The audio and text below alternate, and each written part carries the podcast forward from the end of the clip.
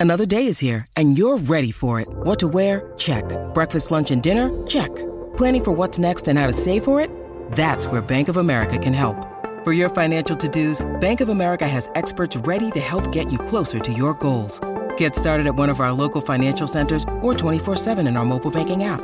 Find a location near you at bankofamerica.com slash talk to us. What would you like the power to do?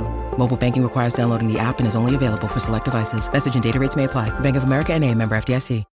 When you need mealtime inspiration, it's worth shopping Kroger, where you'll find over 30,000 mouthwatering choices that excite your inner foodie. And no matter what tasty choice you make, you'll enjoy our everyday low prices, plus extra ways to save, like digital coupons worth over $600 each week. You can also save up to $1 off per gallon at the pump with fuel points. More savings and more inspiring flavors make shopping Kroger worth it every time. Kroger, fresh for everyone. Fuel restrictions apply. Welcome to the July edition of The Compliance Life. In The Compliance Life, I take a look at the journey to and sometimes from the CCO chair of an individual in compliance. In the month of July, I visit with Joe Burke. I've known Joe for some time. He's most recently the Chief Ethics and Compliance Officer at Quest Software. It's a fascinating journey into compliance from a career that began in a white shoe New York law firm to Kentucky Fried Chicken and to Dell. In this episode two, Joe moves to Dell Technologies and into compliance. The Compliance Life details the journey to and in the role of a Chief Compliance Officer. How does one come to sit in the CCO chair? What are some of the skills a CCO needs to successfully navigate the compliance waters in any company? What are some of the top challenges CCOs have faced and how did they meet them? These questions and many others will be explored in this new podcast series. The Compliance Life is hosted by Tom Fox, and each month he'll present the story of one CCO through four episodes. The Compliance Life is a production of the Compliance Podcast Network. We're going to have a quick word from our sponsor, and then we'll be right back with Audrey Harris on The Compliance Life.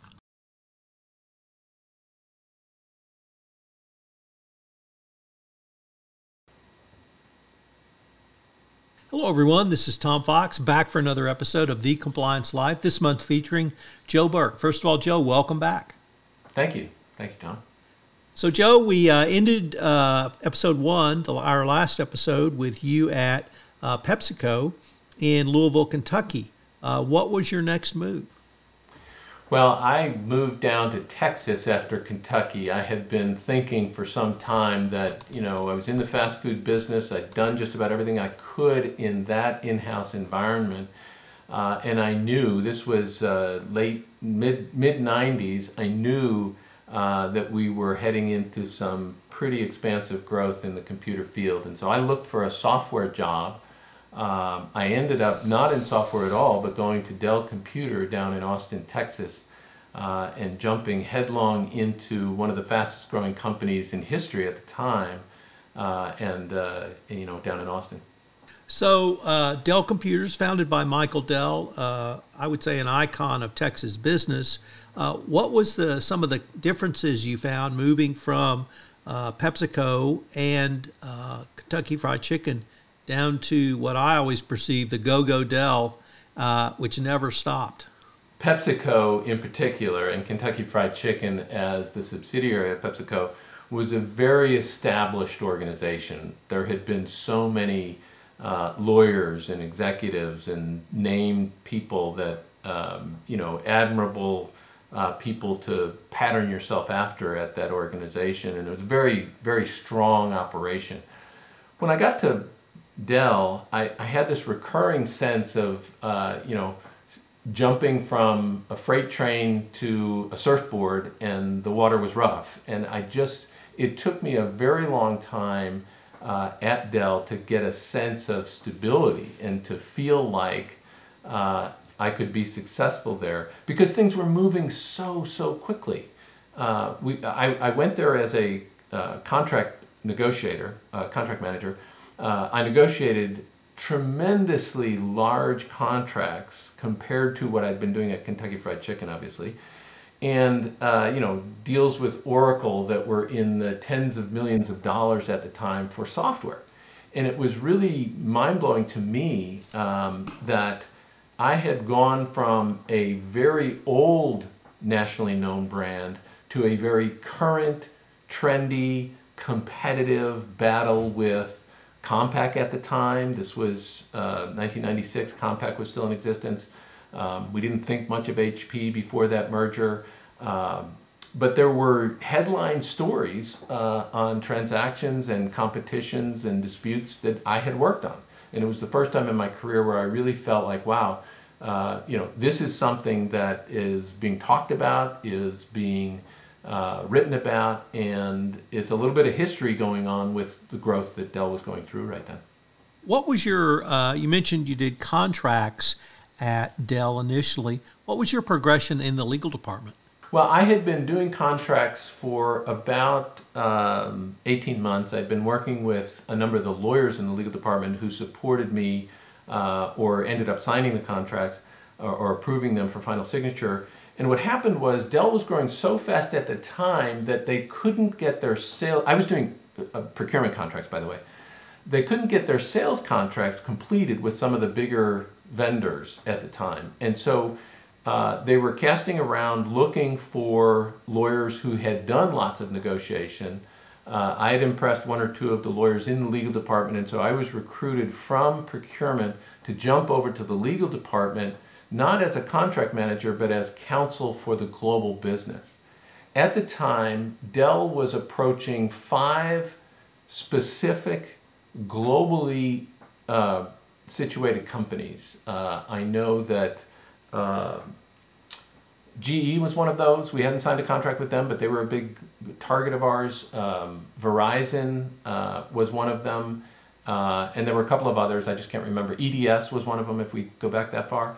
Um, and so we had an entire business segment that was targeted to these five customers and trying to uh, expand that into a global business, which eventually ended up being the Global 500 before I left Dell.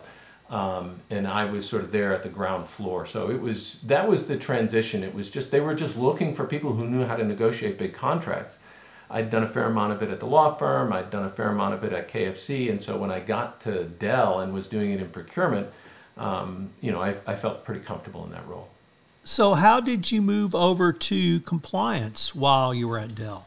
Well, I spent a number of years as a commercial lawyer at Dell, and I worked for, I counted it up one day, it was over a dozen different general managers that I had supported as a general corporate, uh, com, um, a general corporate lawyer.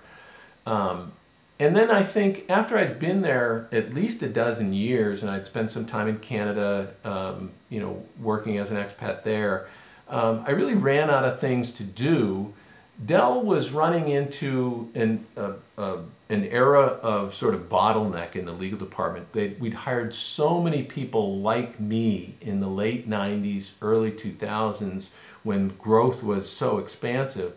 And I really didn't see a path for myself to the VP level. And at that time, um, the VP who was in charge of compliance, we were just starting to put together a, a, specific compliance organization, said, Joe, you know, we're you probably aren't going to be a VP on the legal side, but here's this opportunity over in compliance. Are you interested? And at the time, like a whole lot of the rest of the world, I thought of compliance as, boy, that sounds like kind of a boring topic, but let me see what's there. And I'm telling you, Tom, I fell into the most fun that I've had in my career. We built an FCPA program that had been kind of a paper sort of training based program globally for a couple of years. Um, we redid our trade compliance. We looked at some uh, gray market issues, and I, I, I, traveled the world. I did investigations around the world. It was the most exciting time of all of the time I spent at Dell. So the transition was almost one of those consolation prizes. You know, look, you're, you're probably at the end of your tenure at Dell. Do you want to try something new? And I said, well, sure, let's give it a try. And, and it was just a blast. I, I really enjoyed my time there. Joe, in a prior episode, you talked about your work at PepsiCo and Kentucky Fried Chicken. And although you didn't know him personally, literally the presence of uh, Colonel Harlan Sanders in the company, in the franchisees, and really almost on a day to day basis. Can I maybe ask you that same question about Michael Dell? Was he involved? Did you interact with Michael? Did he know what compliance was and what you were trying to accomplish? And did he support your efforts? Yeah, Michael was, uh, you know, th- th- there were so many great things about working for a comp- company uh, with a CEO whose name was on the door. Um, I, I, really believe that one of the things that made us as lawyers at Dell much more comfortable about our positions was that he had his name on the door. He was a guy we could trust. We knew he was going to make the right. You never worried about Michael uh, making the wrong decision on an ethical issue. It's just that that I will carry to to the end of my days. People have a lot of opinions about Michael. He was an ethical, reliable leader, and he took his role very, very seriously. I will also recount to you that in my first year there, I will never forget walking around Round Rock 1, or actually it was Round Rock 2, shortly after it was built. Uh, I was in a, a, men's room, of course, and you know, looking in the mirror and saw a guy in the men's room, and I thought, well, that's a familiar face. And then I walked out, and about 10 minutes later, that was Michael Dell. It was the first time I ever met him. He was simply walking around. He was the CEO of Dell at the time, and he's walking around, and you know, um, he was always there and I think he was a big part. He spoke to the legal department two or three times a year and in specific at specific events. He was always supportive of what we were doing, but he was also always giving of his time to, you know, we had long open question sessions after he would give a little pep talk to us about what a great job we were doing. And he answered every question. I mean, people, there's a bunch of lawyers, and people had questions about options, about what's going on with HP, about you know whatever it was. And Michael, of all the CEOs that I've worked for, Michael was the most patient in recognizing the talent he had, his his reliance on that talent, and then wanting to make sure that everybody understood not only what his answer to this question was, but did we all understand the direction we're going and what we are about at Dell, what we are trying to get done. Um, he was very, very involved with day to day operation at every level of the organization. Joe, when you built out the FCPA compliance program or, or perhaps uh, re engineered it, uh, as I recall, it was a time before we had the formal 10 hallmarks of an effective compliance program, and you used the U.S. sentencing guidelines as your guide. I was wondering if you could say a few words about the sentencing guidelines, sort of how we used those in the first decade of uh, this century before we got the 10 hallmarks formulation in 2012. When I got started in compliance and when we looked at FCPA in particular, we looked at those sentencing guidelines and we thought, well, you know, this this is good guidance, right? This gives us a platform for uh, some sense of authority for what we're doing.